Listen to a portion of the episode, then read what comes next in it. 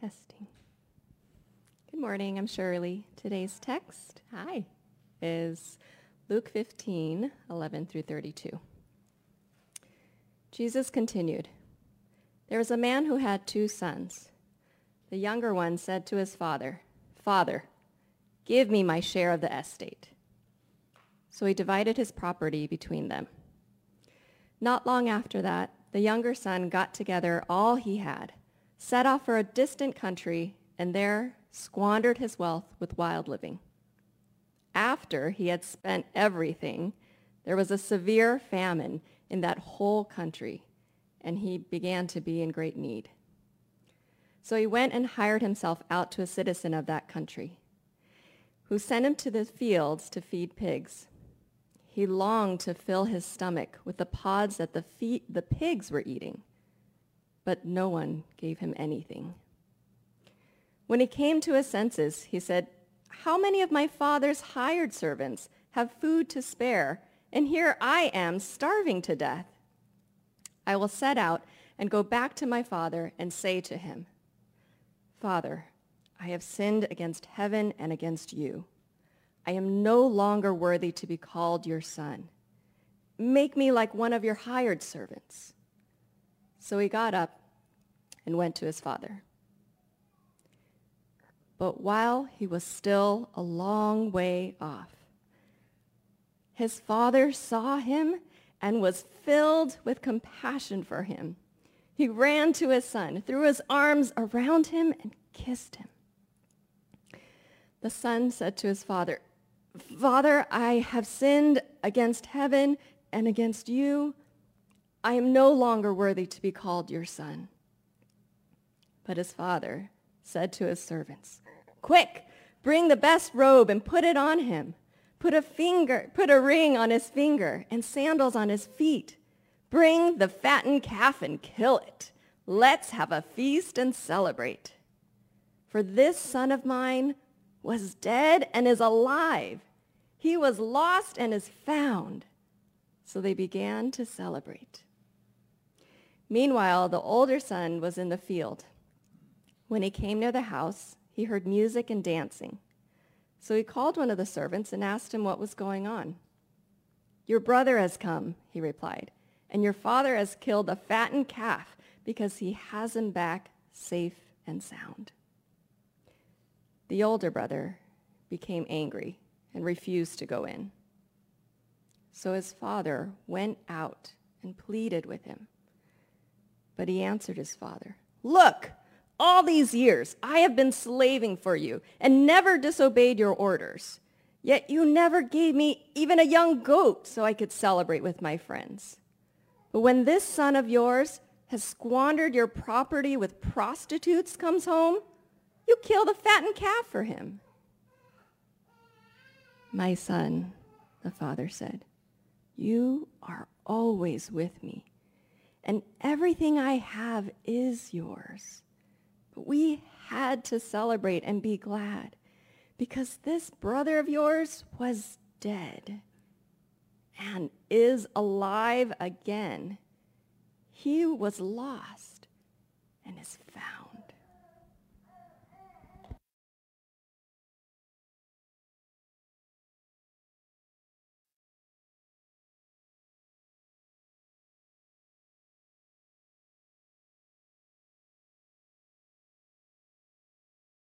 Good morning. Good morning. Good morning. I bring greetings from Pastor Tim, who uh, at this moment is in Cookeville, Tennessee, living his fitness dreams, hanging out with a guy named Rich Froning. You can Google it now if you want to. It's quite amazing. This is his CrossFit crush, Rich Froning's five-time CrossFit Games champion, uh, and he's out there getting trained by the best coaches in the world. And he worked out five times yesterday.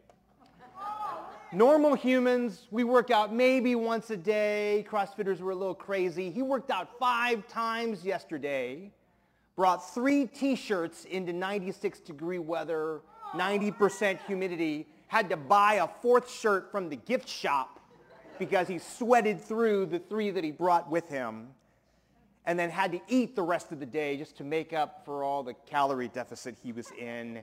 And he did it all with a giant smile on his face because this is how he fills his soul. This is how he fills his tank by doing perilously difficult things. Uh, and I think he's the elder statesman of the group because everybody there is in their 30s. Most CrossFitters are younger people. And Tim is uh, representing uh, the older CrossFit community well. So pray for him, his recovery, but man, he is in hog heaven. He is in hog heaven. I'm happy to report the pig has recovered from COVID and, uh, and will soon be, uh, be meeting his fate, uh, hopefully sometime during Labor Day. But thanks so much for your prayers, everybody. Thank you so much. Uh, those of you who don't know the backstory of that, um, I got sick. My family went down with COVID two weeks ago, and we quarantined, and we did all the things, and everybody was super great, and it's just incredibly inconvenient, amen? Getting COVID, incredibly inconvenient. My wife almost lost all her marbles hanging out in her room. She was the patient zero in our home, was in, in our room, in quarantine, isolated from the family for six straight days. And uh, she had serious FOMO by like day four and was literally at the door listening to what we were talking about, shouting, what are you guys watching? So we were watching television together. Thankfully, everybody's better, and, uh, and we are all on the mend and testing negative. Oof, so good. But thank you for your prayers, for your support. What an incredible time. I tell you what, if you want to take a break from things, getting COVID is a really fast way to sort of have everybody leave you alone for a couple of weeks.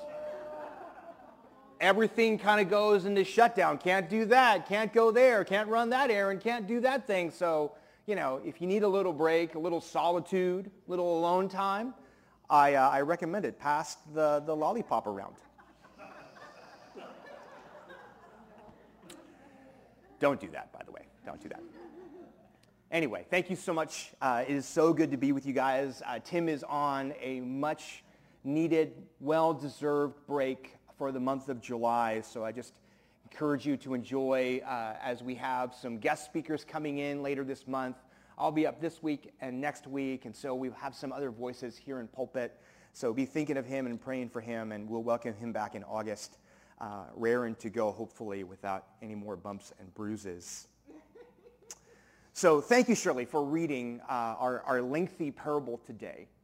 And uh, it's such a familiar one, one that maybe uh, you've heard before. Whether you go to church or not, this is one of the most famous passages of Scripture that we know about you know, Renoir wrote, uh, uh, sorry, painted a beautiful sort of representation of the interaction of the father and son. It's one of the most famous paintings in the world. And so we have this, this story captured in many different ways, uh, even in our uh, sort of psyches. And I just want us to sort of try to set aside all of our notions and understandings of this passage because sometimes our familiarity can cause us to miss out on sort of nuggets of wisdom, things that you see. In fact, I went back to this passage over and over again in preparation, and I realized there were things going on in the passage that I had not seen before or that I had not remembered in many years.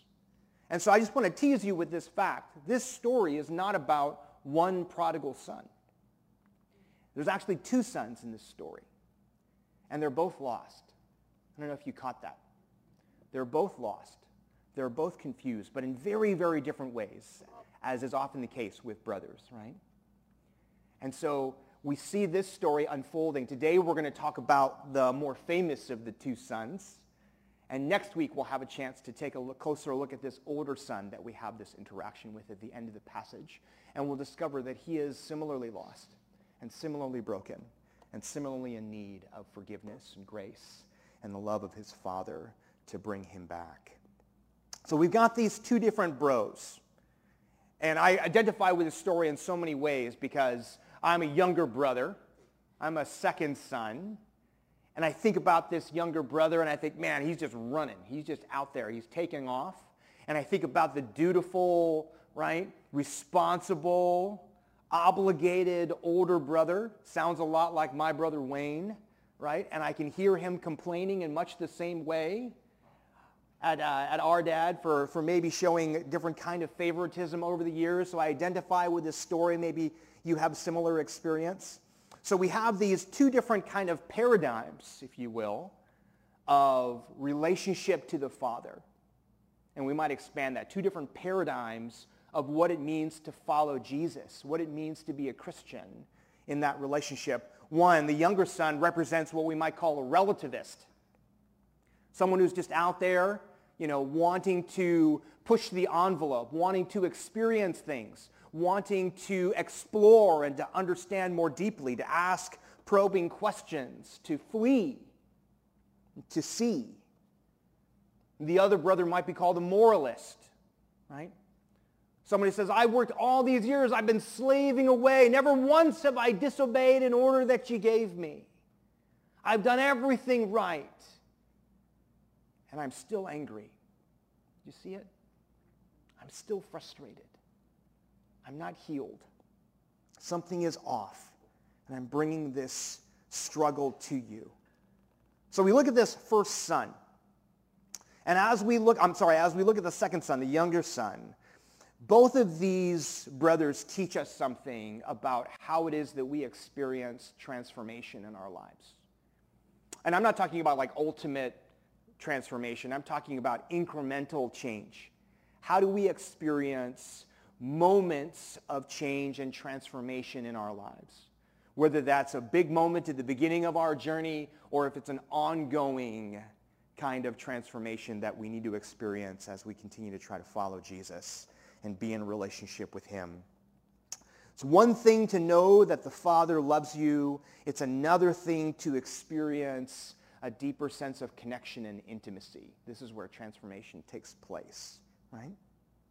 So what's the first thing? Let's jump right in. What is the first thing that has to happen in order for change and transformation to occur, right? Some of us refer to this popularly by your come to Jesus moment, right? You ever had one of those?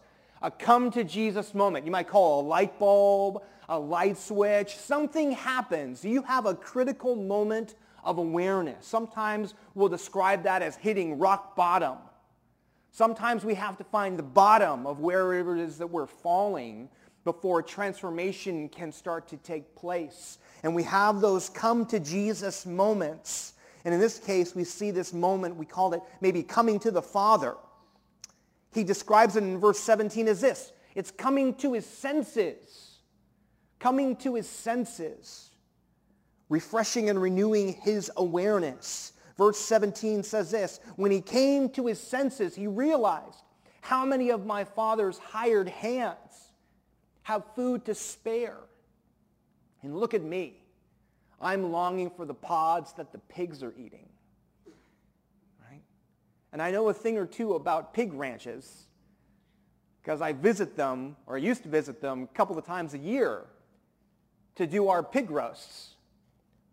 And so you go to the pig farm, and it's in an unusual place as a city guy, right? I don't know if any of you grew up on a farm or grew up around pigs, but it's an extraordinary smell, by the way. I don't think that anyone could describe it to you when you open up the door of your car, right? And we're in El Prado anyway, so it smells like poop out there just on the regular. But then when you get really close to all the farm animals, there is an incredible odor that takes place. And then you go to the pig pen. They're separated by size and by style. And you sit there and you look at them and you see the conditions that they live in, though, I mean, they're pretty nice, I guess, by pig standards. But I have this visceral response when I start to think about what it must have been like for this son to be so desperate, so despairing, that he wanted to get into the pig pen and eat what the pigs were eating, the slop that the pigs were eating. Just a little word picture to kind of grab that moment. If we had smell-o-vision, it would be amazing. But he comes to his senses in this moment, right? This is when he has his rock bottom, come to Jesus sort of light bulb moment. And listen to what it says in 2 Timothy as Paul touches on this same idea of coming to your senses. in chapter 2, verses 25 to 26. It says, those who oppose him must gently instruct in the hope that God will grant them repentance, leading them to a knowledge of the truth, and that they will come to their senses and escape from the trap of the devil who has taken them captive to do his will. There is a relationship between repentance, transformation, and coming to your senses. These words are all kind of tied to the same experience because we learn that repentance is at the center of experiencing transformation.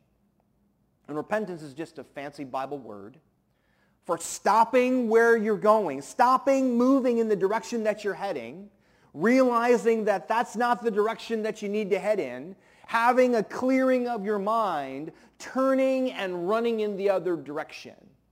You ever had that experience? Internally, maybe you physically have this experience. You're moving in a particular direction, motivated by different emotions, different ideas, different thoughts, different conclusions, assumptions that you have, moving out of your own pain, out of your own hurt, out of your own story. And then all of a sudden you have a light bulb moment that turns us around. You okay? Sorry about that. She's startled. I clap my hands. It's, oh, so exciting. Sorry about that. And you move in the other direction and you run because you realize you're moving in the wrong direction? Escape from the trap of the devil who's taken them captive to do his will. So this is one of the great marks of Jesus' sort of new paradigm.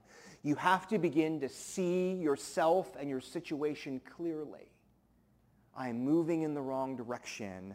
I need to turn around and move toward a more favorable direction. And in this case of the younger brother, he realizes within himself what he's really done, how he got to where he is in this moment. I'm going to go back to my father and I'm going to repent. You see, his big sin in the story is asking for his inheritance. Did you catch it? Right? This doesn't sound particularly troubling, but if you're a Middle Eastern, right, ancient Near East son, not only are you a son, but you are a second son. And being a second son is sort of like, it is, it's really like second fiddle. First sons get the lion's share, right? I'm not bitter, I promise you. right? Second sons, not so much, right? I describe being a second son like being the daughter they never had. It's kind of how it works in ancient Near Eastern culture, also true in Asian culture. So here we are. Son goes to his father and says, give me my share of the estate. And the father obliges, shockingly, Henry Nouwen uh, wrote a book about the prodigal son, and he interviewed people from different parts of the ancient Near East and said, what would this, what would this mean to you if your son came to you and said, give me my share of, my, of the estate while the father was still living? And most people would say that would never happen. That would never happen. That's like a, a, a totally bananas idea. We would never even entertain the thought of this conversation. One other father said, well, of course, we would beat that son. We would just beat them on the spot because that's the most ridiculous thing we've ever heard, right? And other people would join in the fight because it was so offensive. He said, the reason it's so offensive is because asking for your uh, share of the estate to be given to you before your father is dead is tantamount to saying, I wish you were dead. I want you dead. And more to boot, I want your things. I want your things that go to me.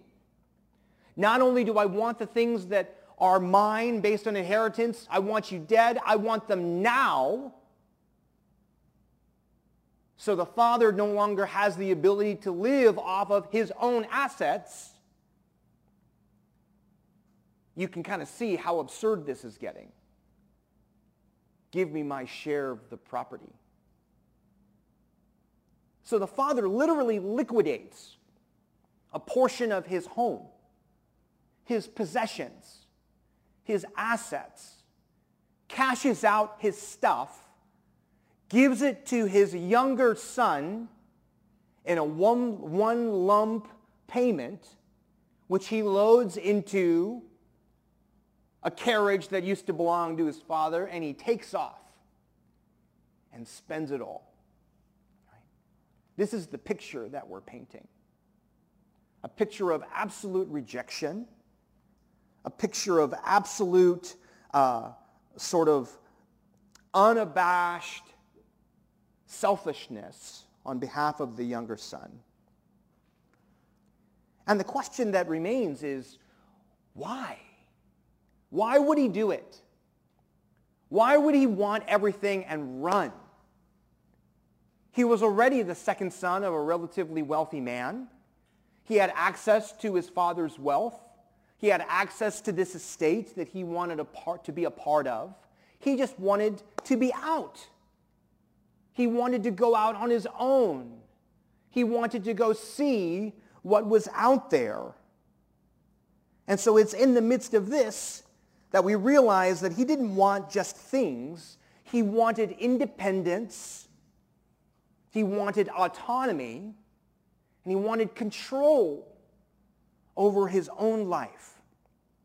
He wanted that freedom. And this is really important for us to dig into because this is the essence of sin. This is the essence of what plagues us, I think, as human beings. Our obsession with personal freedom. Sin is not about breaking laws. That's an old paradigm. Sin is not simply about avoiding bad behavior. Sin is actually breaking a law or keeping a law in order to gain control. You see it? The relativist and the moralist do the same things. The relativist breaks the law. Breaks the law, breaks the law, breaks the law. Shall I keep on sinning that grace may abound? Right? The moralist keeps the law. Keeps the law ardently, obsessively, religiously keeps the law. I did everything that you have ever obeyed me. I've never once disobeyed you, and yet you realize he's still angry? He's angry because he doesn't have control. He doesn't have power over his father. Doesn't have power over his father's affections and possessions in the ways that he's been wanting to achieve them. Do you see it? Sin is not just about avoiding bad behavior. Sin is about keeping or breaking the law in order to gain control over your own life. Hugely important distinction, and it's at the root of why both of these brothers are lost. So Jesus, in essence, is saying, I don't care so much about what you're doing. It's not about the what. It's about the why. Why do you do it? Why did you do it? And I have this, this image in my mind. When I was in middle school, I want to say I was in the sixth or seventh grade. I think I've told this story. I had this silly idea. I had some friends. We were over at the Hillsdale Mall, and there was a Sears. And we saw some video games on the shelf. And like a bunch of raving lunatics, we decided to steal them. And so we did. And we got caught because we were bad criminals We were idiots. We got caught. There's cameras everywhere in Sears. Bunch of loonies, right? And so the whole day I'm stuck in this office waiting for my mom to pick me up, which is probably the most terrifying feeling, right? Slightly less terrifying than the car ride home when I knew my dad would be sitting on the couch, right? Terrifying car ride home. Very quiet. And I remember sitting on the couch and my dad was just kind of searching. He didn't know what to do with me. And I grew up in relative privilege, a very comfortable life. I had video games. Right? It wasn't like I needed more video games. I had video games. There was just something about this moment because my brain wasn't fully developed that seemed like a good idea at the time. And my dad sat there and his number one question that he just wanted to know so badly, and he made me write an essay about it because that's what Asian dads do to punish their children. They make them do homework. And so I remember sitting there and he asked me, he says, I want you, he, very quietly, he was kind of a yeller, but he didn't yell at me in this moment, which is scarier, by the way. He said, I want you to write me an essay and explain to me why you did it. Tell me why.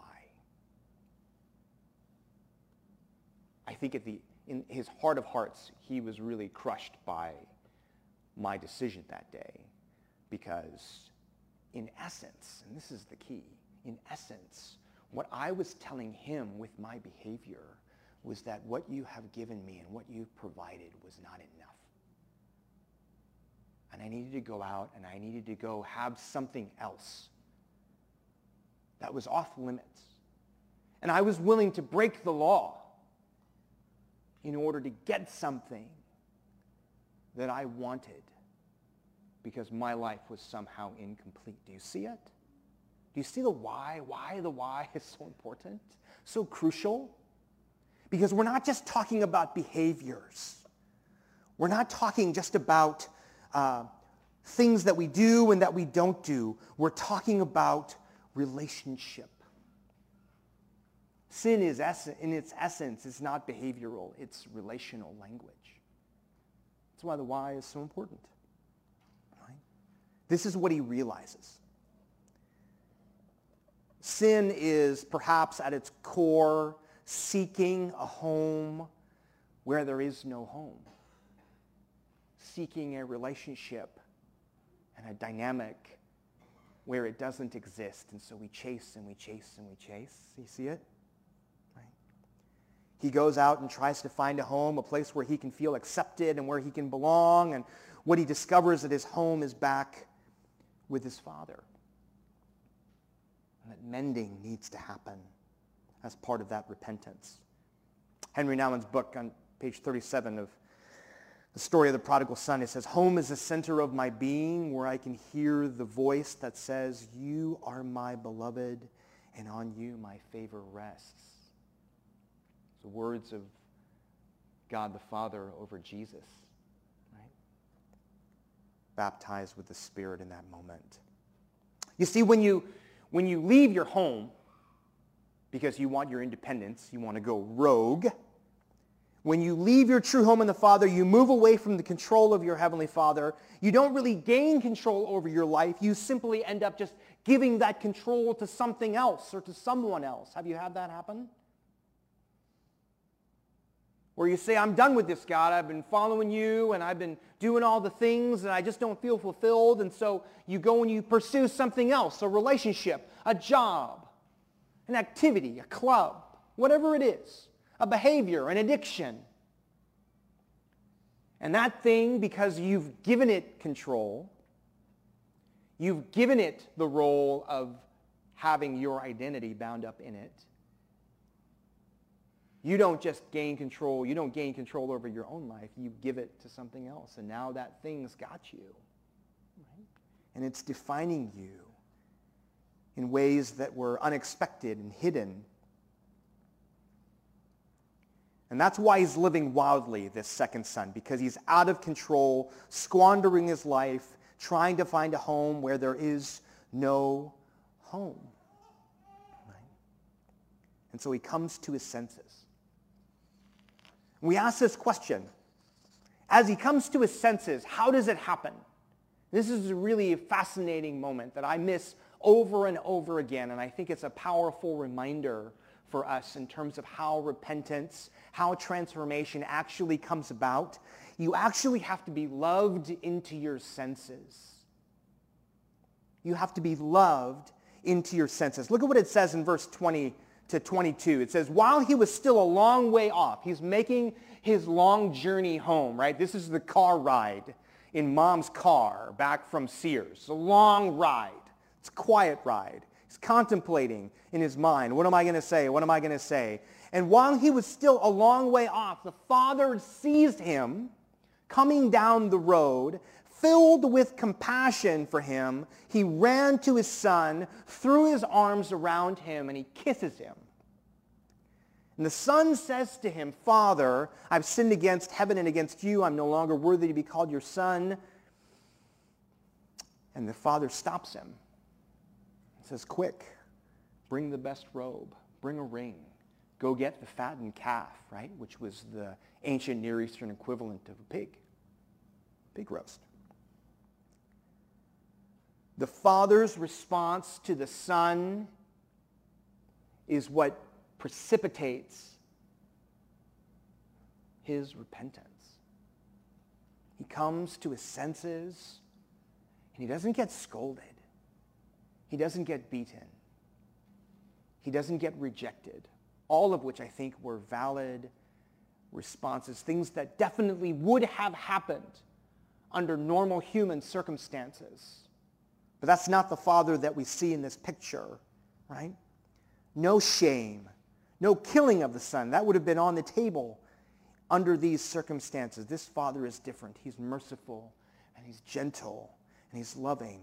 And he buys the son time to come to his senses. And the father does something totally unexpected. He runs to the son.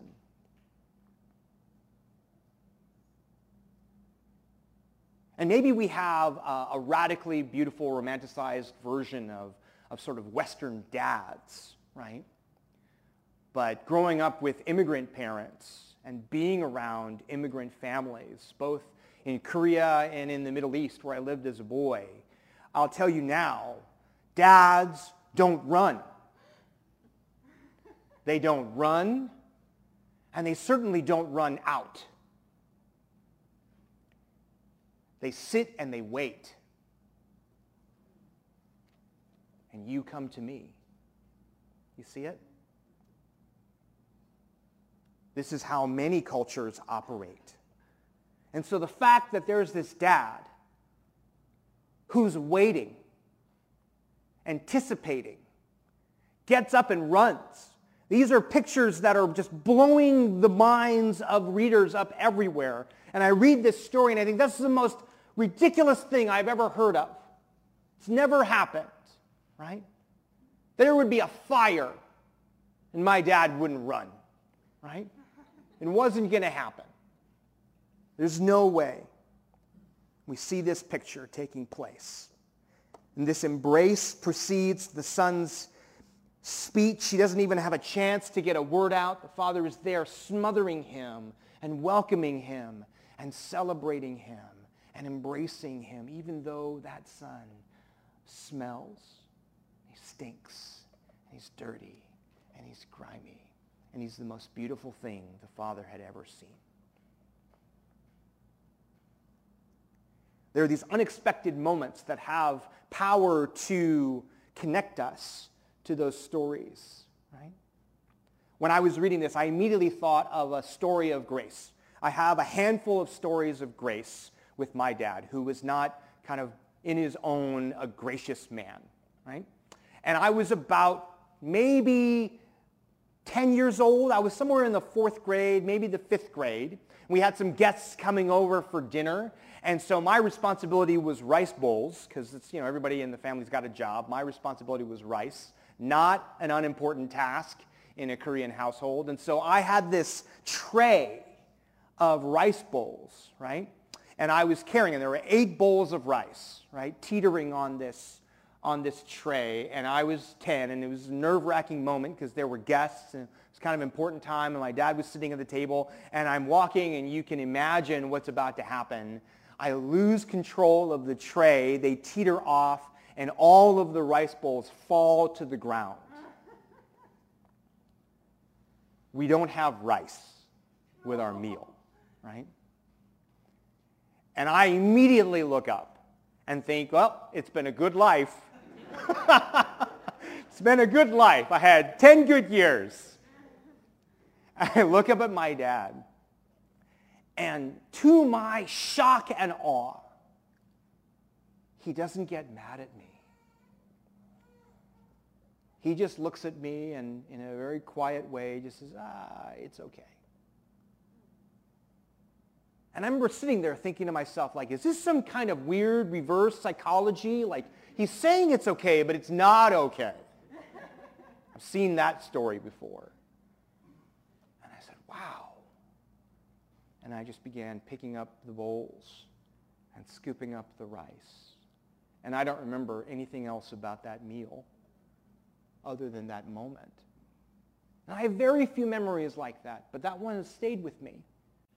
because it was a picture of grace. It was a picture of forgiveness that I knew I didn't quite deserve.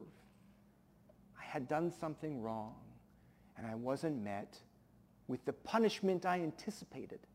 Right? I didn't have to run away. And in a way, with his words, my dad reached out to me in that moment. And that was powerful for me. You see, we don't have to just come to our senses within ourselves. It's a relational dynamic, right? It's not just about behaviors. If it was just about behaviors, we might be able to self-help our 12-step our way into fixing our own problems. But this is not just about behavior. It's about relationship. And so because it's about relationship, we need to be loved into our senses. Repentance finds its completion when we experience the kiss of the Father. Do you see it? the embrace of the Father is critical for us. It is essential to understanding what a life of righteousness and what a life in relationship with the Father is all about. We have to have that. And so if we're living a Christianity that's simply about rules and regulations and about relative goodness and about morality and about law and about scripture and interpretation and we've intellectualized and maybe isolated ourselves in a particular way because of our faith. We're missing out on an absolutely essential dynamic that we have to have when it comes to real and radical transformation. We've got to have that touch of the Father. We've got to have it.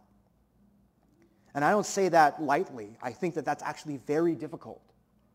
That's a very difficult thing to experience, particularly if you grew up in a home or with a father, a heavenly, earthly father, who didn't express those things to you freely and openly, understanding the love of our Heavenly Father is very difficult, very foreign, missing from our experience. And so there is a healing and a restoration that has to take place.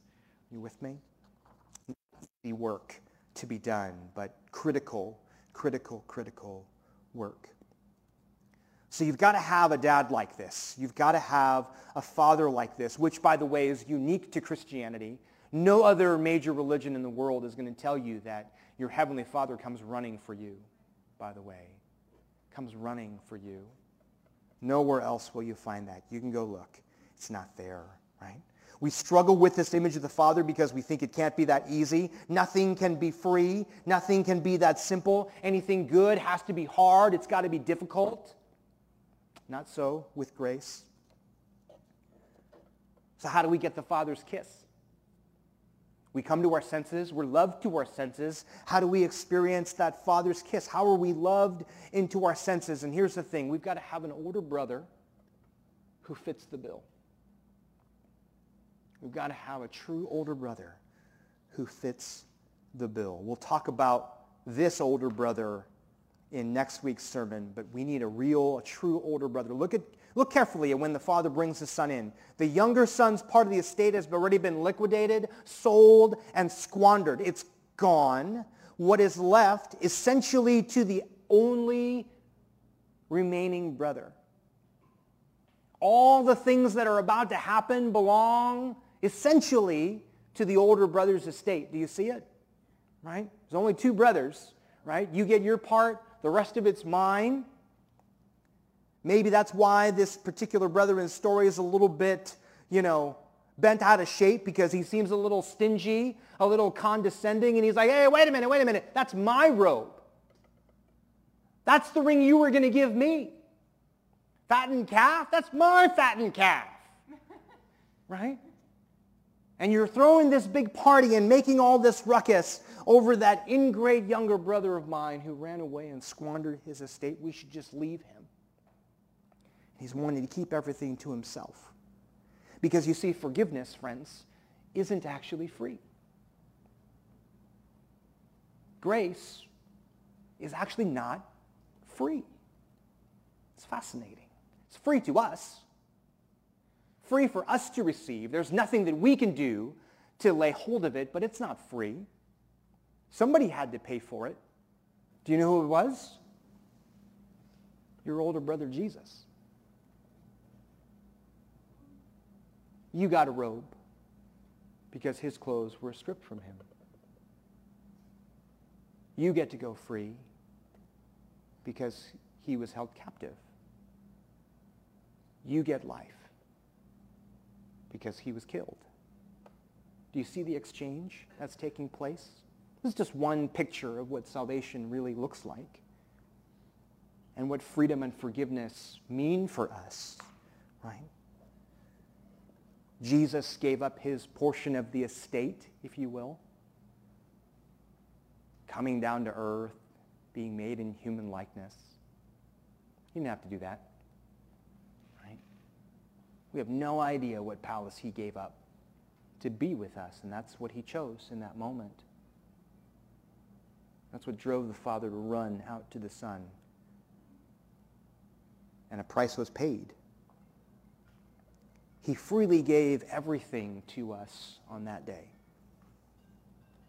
so that we could become wealthy. And so I just I wanted you to ask this question as you spend this week, maybe ruminating in this passage. Go back into this story and see if you can find yourself in it. But is your brokenness keeping you from coming home? Keeping, of, keeping you from moving more deeply into his presence in your life? Is your relative goodness the saving of yourself keeping you from moving closer to him in your relationship with him? Come home to your Father. He's awaiting. He's already accepted you. He's ready to run in your direction. The things that keep us from him are nothing, nothing compared to his will to be with you, to be near you. Let's pray together.